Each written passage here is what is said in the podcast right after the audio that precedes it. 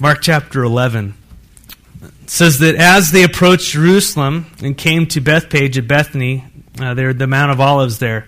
Uh, just to give you a geographical, uh, uh you know, kind of option there, uh, a picture. It's ve- this is a very very uh, tight quarters area that we're talking about. When you think of the Mount of Olives, how many of you are thinking like Mount Everest? He's coming down this giant mountain. He's coming off a foothill, and um, what you have here is is say you were a good ways close to the Blue Mountains there.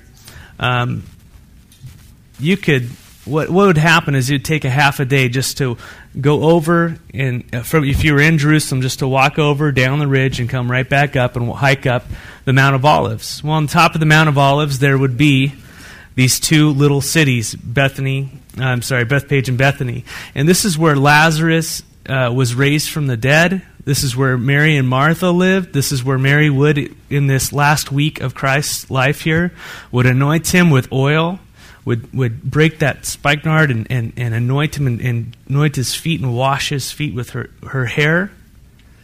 Um, so, uh, very, very close quarters. Many people that they knew were there. And um, like I was saying, if you ever get a chance to go to Israel, just brings it all together there. Because you're standing here on the Mount of Olives, and it goes down, obviously. Um, there's some graves and things because all the prophets were buried up there. It goes down into the Kidron Valley, and it comes right back up, and you have the east gate of Jerusalem right there. It's called the King's Gate. And uh, one day, Jesus is going to touch down on that thing. He's going to split right open. He's going to walk right into that city. And uh, that's going to be amazing. Um, but it just, uh, as you're sitting there on the Mount of Olives off to the right, as you're looking down into the city, off to the right there is, is the Garden of Gethsemane, uh, where he would weep. And just a small further away is where the garden, uh, the place where he was buried. And so uh, Calvary was right there. It's just all such tight quarters, all these places. Uh, they just uh, compact in this one little place. So when you see Jesus in this chapter, he's moving in and out of the city. It's not like he's traveling from here to Milton Freewater. Um, he's just, uh, I mean, it's more like from here to Milton Freewater, back and forth. It's really close as opposed to Tri Cities or something like that. So uh, keep in mind that all this is a very tight place. And so, as they approached Jerusalem, they came to this uh, Bethphage at Bethany and the Mount of Olives. And Jesus sent two of his disciples, saying to them, verse 2 Go to the village ahead of you, and just as you enter it, you will find a colt tied there, which no one has ever ridden. Untie it and bring it here. If anyone asks you, Why are you doing this? say, The Lord needs it, and will send it back here shortly. They went and found a colt outside in the street, tied at a doorway. And as they untied it, some people standing there asked, What are you doing untying the colt? They answered as Jesus had told them, and the people had let them go. When they brought the colt to Jesus, they threw their cloaks over it, and he sat on it. Now, many of you people who raise and know horses know that this is quite quite amazing already. How many of you ridden un, sat on an untamed animal? Yeah, that's fun. Jesus obviously doesn't have any issues with this type of thing. He could tell the cult to do whatever it wants. And so when they brought the colt to Jesus, they threw their cloaks over and he sat on it. Many people spread their cloaks on the road, while others spread branches they had cut in the fields. Those who went ahead and followed and shouted, Hosanna! Blessed is he who comes in the name of the Lord. Blessed is the coming King of our father David. Hosanna in the highest heaven. We've now entered the last week of Jesus' ministry here on earth. Uh, this week is in, in Scripture, uh, you know, we kind of call it the Passion Week, the week of Passion. Uh, this day was prophesied in the Old Testament. If you flip over to Daniel chapter 9, verse 24, well, I'll do it real quickly over here. Wow, that was amazing. Didn't even have my bookmark and went there. Uh, Daniel chapter 9, verse 24. It says, 77s are decreed for your people and your holy uh, city to finish transgressions, to put an end to sin, to atone for wickedness, to bring an everlasting uh, righteousness, to seal up a vision and prophecy, to anoint the most holy. No one understand this from the issuing of the decree to restore and rebuild the uh, rebuild Jerusalem until the anointed one. The ruler who comes there will be seventy sevens and seventy two sevens. It will be rebuilt with the streets a trench, but in times of trouble. And after sixty two sevens, the anointed one will be cut off. Um, all the way back there in Daniel, talks about a time in the future when the anointed one would come right into Jerusalem and be cut off. And one of these uh, amazing scholarly type people, you know, according to the Babylonian calendar, took the 72 sevens and all that stuff and mapped it out to the day. And to that day, Jesus walked in on, riding in on a colt. Now, whether Jesus knew that or not, all the math, who knows? But uh, what he says happens, we know that. And they walked in and they were crying, Hosanna. Hosanna. Lord, save. Lord, save. Hosanna. Blessed is he who comes in the name of the Lord. Blessed is the coming King of our father David. Hosanna in the highest. They were waiting and expecting the King to come.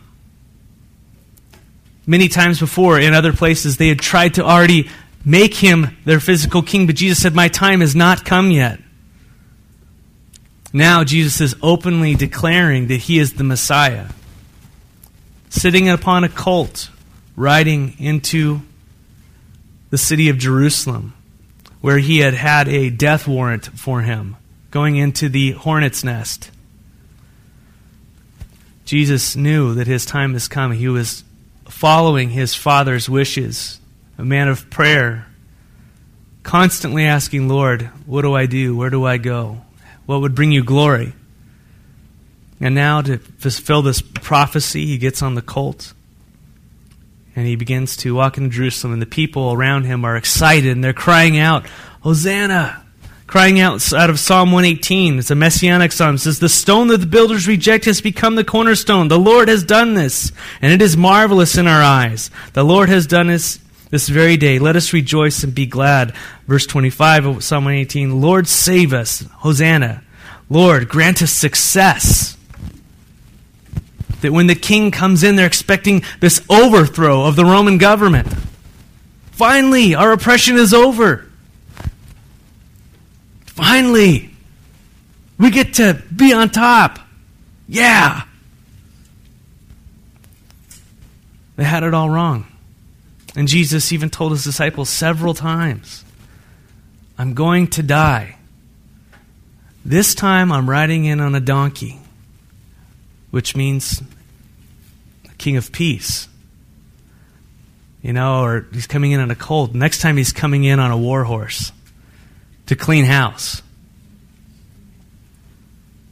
We await that day when he comes back, and we're praying that God's mercy and his message would flow through us to the dying people in this world. The people lost in their sin who need a Savior. Lord, save us. That that day will come when his grace ends, when his patience ends, when it's done, no more. I've had enough. And he will come with his mighty angels and he will touch down and clean house. And it's a scary day for those who have not called upon the name of Jesus to re- repent and to say, Lord, save me. But this time he came as a suffering servant, knowing that at any time he could clean house if he wanted to. He could speak and these people would turn to nothing. But he held that inside. For the will of the Father was to reconcile the world through, this, through his son. Reconcile, to take that cost, that, that punishment, that sin that we've all committed against God the Father.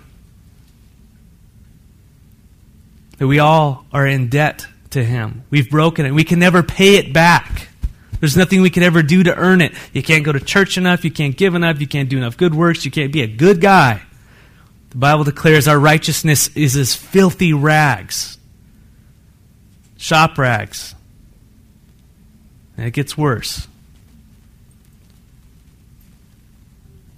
And he sent his precious Son, Jesus Christ, in humility to come down, to go through what he's about to go through this week, because he loves you.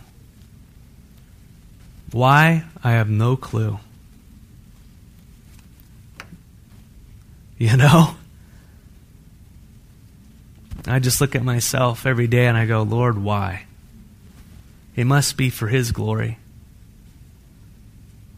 That He would send someone so innocent and so powerful and amazing to be humble, to become a baby, and to live that life, to go and to die on my behalf, that I might go free.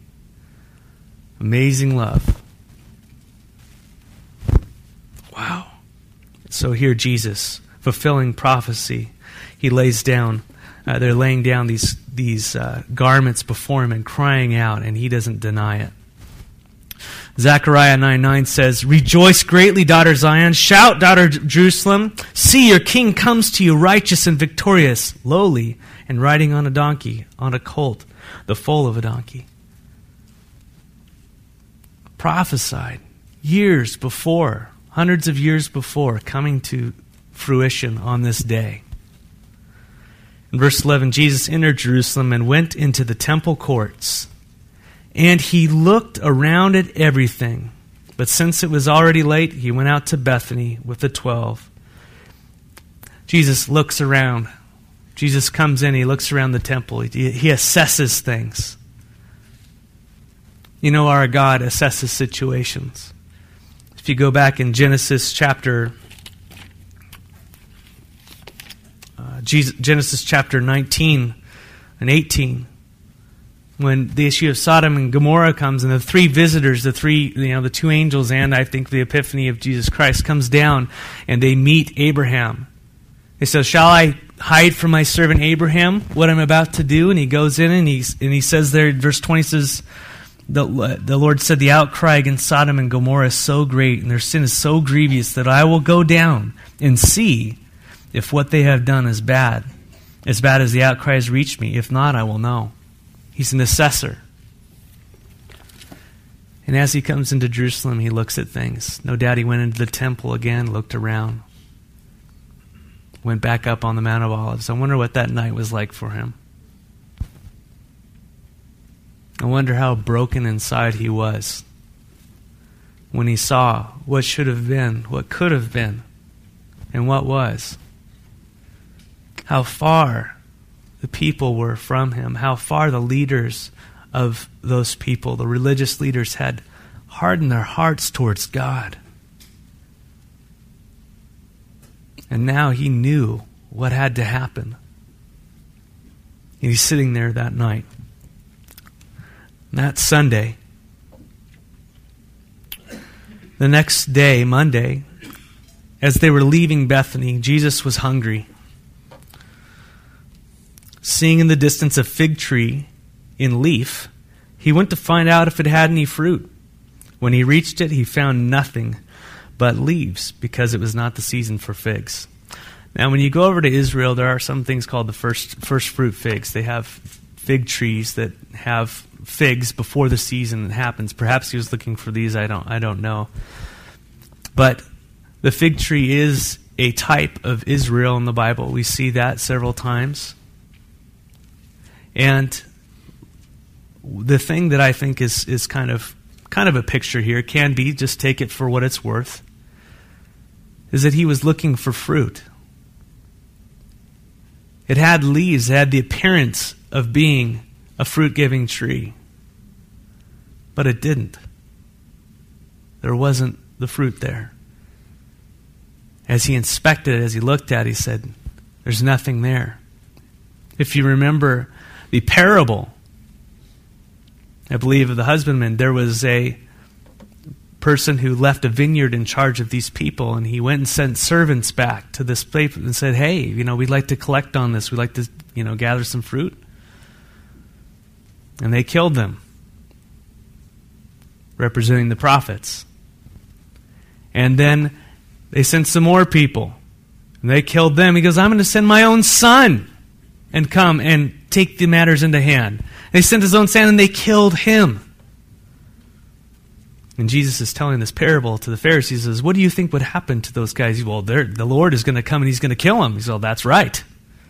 You're those people.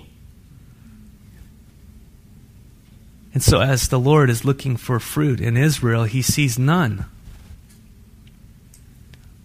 There's an appearance of godliness, but the heart is far from him.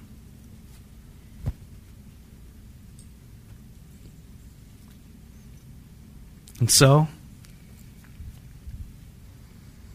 then he said to it, May no one ever eat fruit from you again.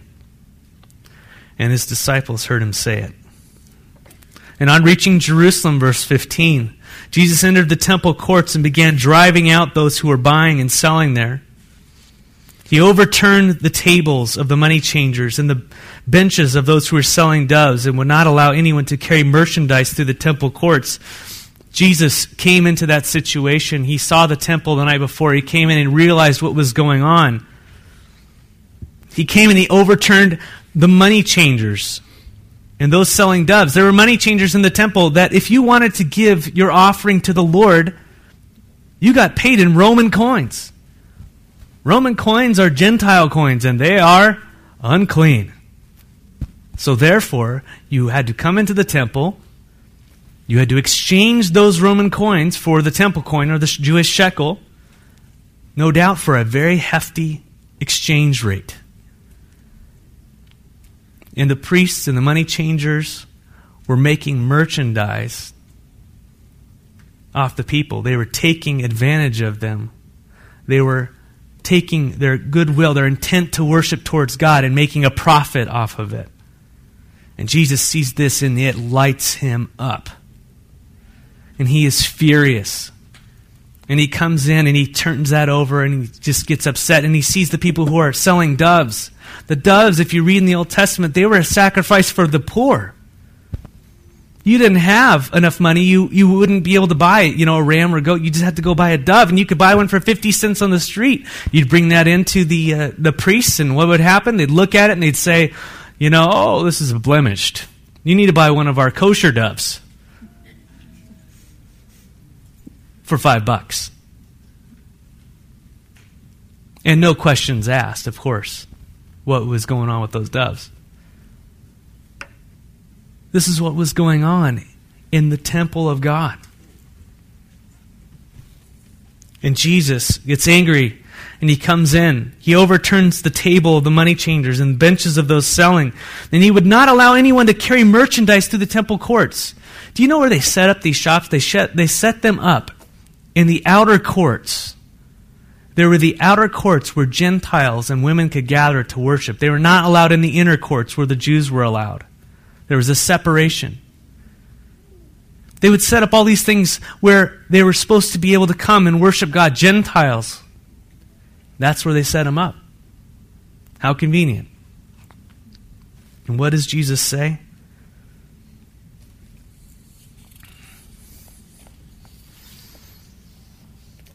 Is it not written? Verse 17 My house will be called a house of prayer for all nations, but you have made it a den of robbers, a den of thieves.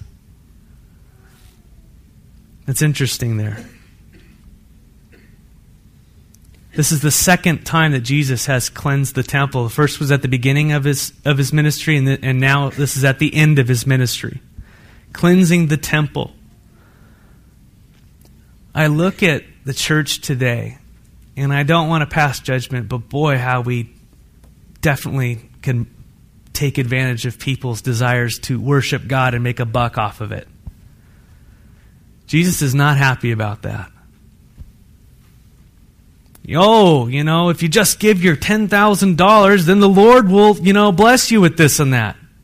Taking advantage of people, their intent, their good intent to worship God and extorting them. You know, I'm you know, even in my own heart, I, I watch these things. I go, man, what about these marketing campaigns and all the things we get into? We got to be careful. What is the motive for these things? Are we are we causing people to, you know, be blocked from from experiencing God? Because if so, I, I don't want my table to get turned over. Do you? Lord Jesus, if someone's coming to you, let me be a conduit. Let me be an, an enhancer. Let me someone who just says, Here he is, go for it. Let me get out of the way. Be someone who would point people to him and encourage them in him. Not try to make a, a buck off of them. And it's sad. And notice verse 17, as he taught them. Notice how he teaches them. Is it not written, My house will be called a house of prayer for all nations, but you have made it a den of robbers? Sometimes teaching is not nice to your ears. Sometimes it hurts and it's offensive and it's a rebuke. As we read in 2, uh, 2 Timothy 3.16, I think, you know what the Word of God is profitable for. This is one of the things for correction. Jesus is correcting. It's supposed to be a house of prayer for all nations. And notice the emphasis of God's house there was a house of prayer.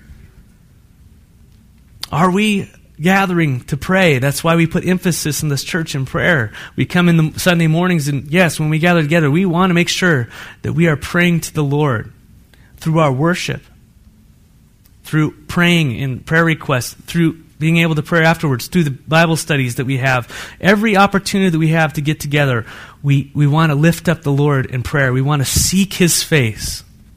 It is a priority of Jesus to be in prayer. And so we too want to be about His priorities. Are His priorities a priority in my life? As we read Scripture, are the things that break His heart breaking ours? Are the things that He desires that way? God prescribes for us to pray, be people of prayer. So what do we do? That's how He says He is to be approached. If God says to sing, we sing. If God says to pray, we pray. If God says that we jump up 50 feet, we jump up 50 feet. We're His people. We don't worship God the way that we feel good. We worship, the God, we worship God the way that He prescribes through us in Scripture the way that he says worship is acceptable with a broken spirit and a contrite heart, first of all. Those are the things that I struggle with. You know, easy to get up here and, yeah, this is what the Bible says and all that stuff. But inside, as their fruit, where am I all leaves? You know? How many of you struggling with the same stuff? all right, two of us. That's good. I just want to make sure there I'm not alone.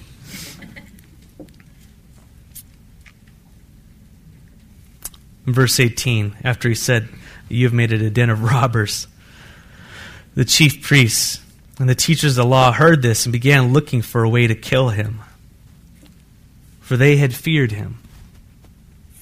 Because the whole crowd was amazed at his teaching and doctrine. Notice they had feared him. And that fear in their heart caused uh, brought up what was already in there murder. Murder was in their hearts. These priests had murder in their hearts. Isn't that those great guys to get involved with? The whole crowd was amazed at his teaching or doctrine. When evening came, Jesus and his disciples went back out of the city. And in the morning, which is Tuesday, as they went along, and we call it Super Tuesday, because there's a lot that goes on on this day, most of which Mark does not um, record. They saw the fig tree withered from the roots. And Peter remembered and said to Jesus, Hey, Rabbi, teacher, look, the fig tree you cursed, it's withered. And Jesus uses this opportunity to speak about praying and faith. Verse 22 Have faith in God, Jesus answered. Truly, I tell you, if anyone says to this mountain, now listen up, church. This is awesome. This is for us. This is for you to go, yay, I claim this. You know, maybe even TBN like. let's listen. Have faith in God, Jesus, Jesus answered. Truly I tell you, if anyone says to this mountain, Go, throw yourself into the sea, and does not doubt in their heart, but believes that what they say will happen, it will be done for them. Therefore, I tell you, whatever you ask for in prayer, believe you uh, believe that you have received it, and it will be yours. Awesome. Now, prerequisite. Who is he talking to? Who are they? Oh, disciples. So, what constitutes a disciple? Three things right off the bat deny yourself, pick up your cross, and follow me. So, the uh, hitting the lotto thing, denying self. Lord, give me the Maserati, give me the, you know, with the Bentley. Uh, you think these things are probably not within His will? You know, these, these guys have been following Jesus. They, they love him. They've given up their lives. They're, they're, they're struggling with him. They're going with him. They're learning. They're laying down their lives. They're learning. Lord, do you want me to go left or right? And oh man, I messed up. I put my foot in my mouth again. But here we go. They're following after him with all their heart. Those are the guys. Those are the gals that Jesus says, ask anything in my name, and I'm going to give it to you. Because we're going to be praying according to whose will. You want to see things get done in the kingdom. Be a disciple of Jesus Christ and start asking your Father for these things, and you are going to see miracles happen every single day in your life. You're going to see resources pulled in from nowhere. We're going to see God do amazing things in the lives of people as we have His heart in ours and as we're praying according to His will. That sounds boring from the flesh. But that doesn't make me excited. It excites you like crazy when you're a disciple of Jesus Christ. You hunger and you thirst for these things and you pray for people and God breaks through and you're going, Yes! And you see these answers to prayer and you attribute it to knowing that there's a connection between the Father saying, Ask, come to me for those resources. And you ask and He does it and you get excited. You know that relationship is happening. And it fuels you all the more to go forward in Him. How many of you have experienced that? How many of you long for that? Deny yourself. Pick up your cross and follow Jesus Christ today. Me too. Let's do that together. Let's see what God can do in these impossible circumstances in our lives. Have faith in God, Jesus answered. Truly, I tell you, if anyone says this mountain, throw yourself into the sea, and does not doubt in their heart, but believes what they say will happen, it will be done for them. Therefore, I tell you, whatever you ask for prayer, believe that you have received it, and it will be yours. Awesome promise. Now, another catch. Verse 25. And when you stand praying, if you hold anything against anyone, forgive them so that your Father in heaven may forgive your sins. And Matthew's, uh, Matthew, I think, says, uh, If you do not forgive, neither will your Father in heaven forgive your trespasses. Well, where is grace? I don't know. All I know is this is what it says. And if Jesus says it, I don't need to worry about grace and all that stuff. I just need to do it. I just need to forgive from my heart. If anyone has anything against anyone else, Jesus says to forgive them. Or else your Father in heaven will not forgive you. Not my words, Jesus Christ's words. Deal with him. So, the question is do you have some business to attend to? Do you think there's a hindrance in your prayer life? Are there some things going on that perhaps need to be dealt with. Don't deny the work of the Holy Spirit in your life. Let it flow. Forgiveness. If you can't forgive others, how can God entrust you with the ministry of reconciliation? How does that flow? The very thing He's called us to be is a reflection of God. God is a forgiving God. He forgives the wickedness of sin, the horribleness of sin. Even Jesus on the, cry, on, on the cross, what did he cry out? Lord, forgive them, for they know not what they do. Crying for mercy upon these people, even when they're, they've nailed him and mocked him and spit him and scourged him and all these types of things, pulled out his beard. Forgive them. The heart of God is forgiveness. Those people who have deeply wounded you in your life, deeply wounded you, wounded you. Get alone with the Lord, find some time, work it out.